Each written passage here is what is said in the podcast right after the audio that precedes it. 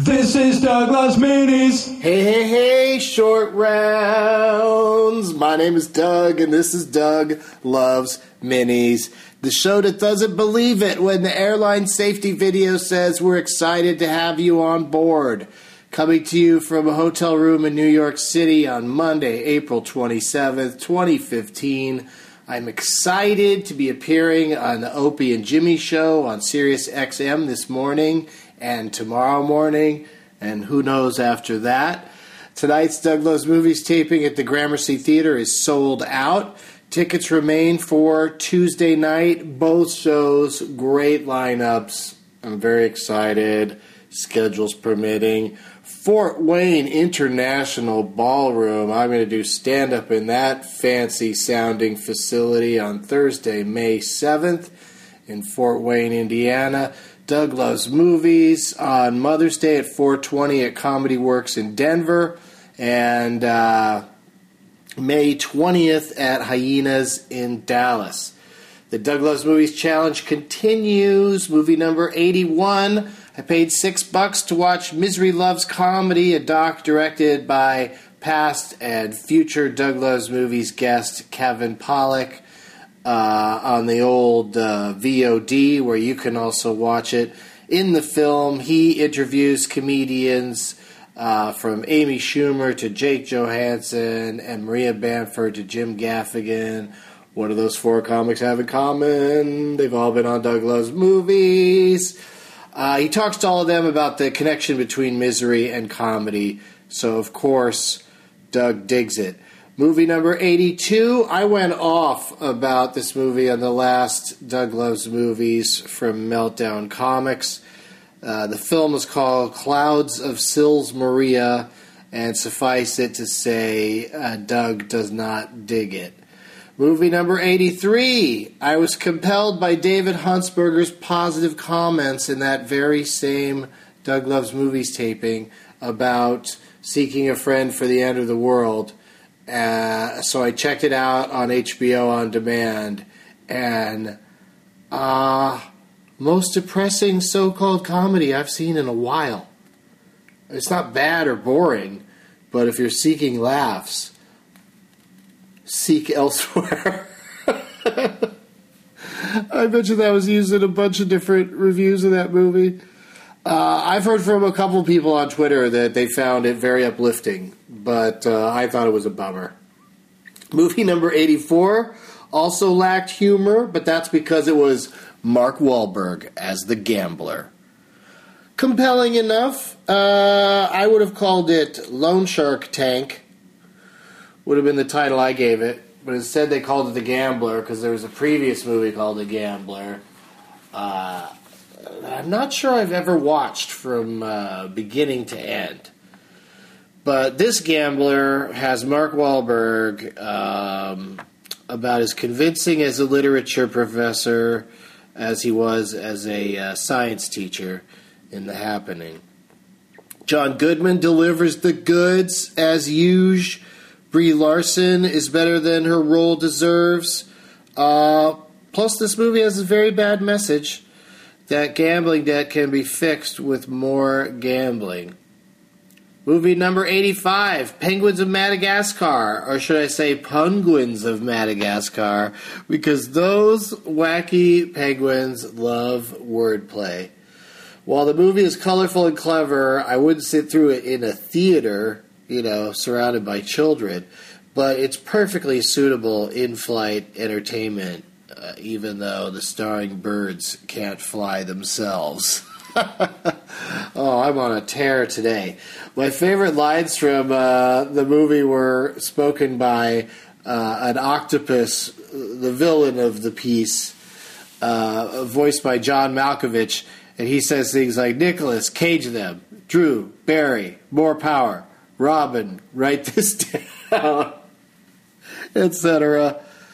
I'm not giving it uh, Doug digs it, but I will give it extra credit for uh, the use of the song "I Can Dream About You" from the Streets of Fire soundtrack. I was like, "What? Is that what I think? That's from that old." Wow! What are you guys watching for your movie number 85? Teaspoon VFX saw the station agent. If you ain't already on the Dinklage train. Yeah, that was my first. Like, Dinklage had been in some stuff that I've discovered since then, but the station agent was really where I got turned on to the Dink, and uh, I've loved his work ever since, and I've loved that. In the station agent, he doesn't talk much. Um, and it's funny that the picture underneath Teaspoon VFX's uh, review of the poster has him sitting and smiling. They're all smiling. I don't, I don't think they do much smiling in that movie. Anyway, Station Agent, good movie, kind of slow, uh, and Dinklage has you know turned out to be a powerhouse actor, uh, playing roles where he actually gets to talk a lot.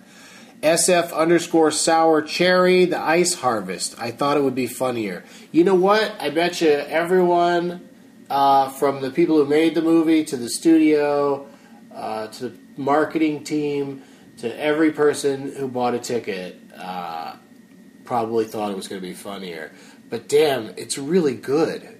You know, it's just not uh, with Harold Ramis there and uh, Cusack and you know Billy Bob, uh, Oliver Platt. Oliver Platt gives an extended drunken performance that is uh, it's quite impressive. I like that movie. Doug digs it. A underscore and underscore photos. Notting Hill. Interestingly, just came up in a uh, Leonard Maltin game uh, recently. Uh, the budget for billowy shirts for Hugh Grant must have been astronomical. It's true. The shirts were quite quite billowy. Uh, I'd make a they were left over from the Pirates of the Caribbean joke if Notting Hill hadn't come first. oh, I got such cotton mouth right now. Uh, Liz underscore Linhart saw Jupiter ascending. If you can suspend some major disbelief, it is a fun flick. Okay, well, that's the nicest thing I've heard about it. I kind of want to see it on the big screen because it's because of the effects and spectacle and whatnot. So, because uh, the Wachowskis, if nothing else, they at least make movies that look really cool. Um, so uh, I don't know if I'm going to get around to seeing it. Chels thirty seven saw Jurassic Park uh, for the first time, and the review just says "kill the lawyer." um, and finally, the catch underscore saw Blackfish. SeaWorld doesn't come out looking too good after this one. Yeah, they sure don't, but they're putting out ads now, kind of in response to Blackfish, where they're saying, you know, we treat the whales great, you know, just being very defensive. I think SeaWorld should put out an ad where they straight up apologize from separating families of uh, orcas and, uh, you know, say they're not going to do that anymore and maybe even go as far as to stop with the whale shows. Like maybe have a nice facility that the whales can swim around in and be fed and observed and the people can walk by and look at them, I guess. But, like, why do they have to have a show? Why do they have to jump through hoops? I mean, it's all happened already in the past. We know we've been able to train them to do that. We have plenty of footage of it. I'm sorry I'm going off about this. oh, thanks for listening. As always, SeaWorld is a shithead. This is Doug Loves Mini. This is Doug Loves Mini. Sha-la-la-la-la-la. This is Doug Loves Mini. Sha-la-la-la-la-la. This is Doug Loves Mini. Oh, oh, oh. This is Doug Loves Mini. His fifth podcast, and it's quite a blast. It's bite-sized, so it'll download fast. It's a Doug Benson show, done before you know. Listen for the dates and bring a name tag to the show. Here with Leonard Maltin, rated in the game named after him. Made it funny that he's played it. Do I duck singing, home screaming today? If it don't hurt, roll up the big J's. Made a category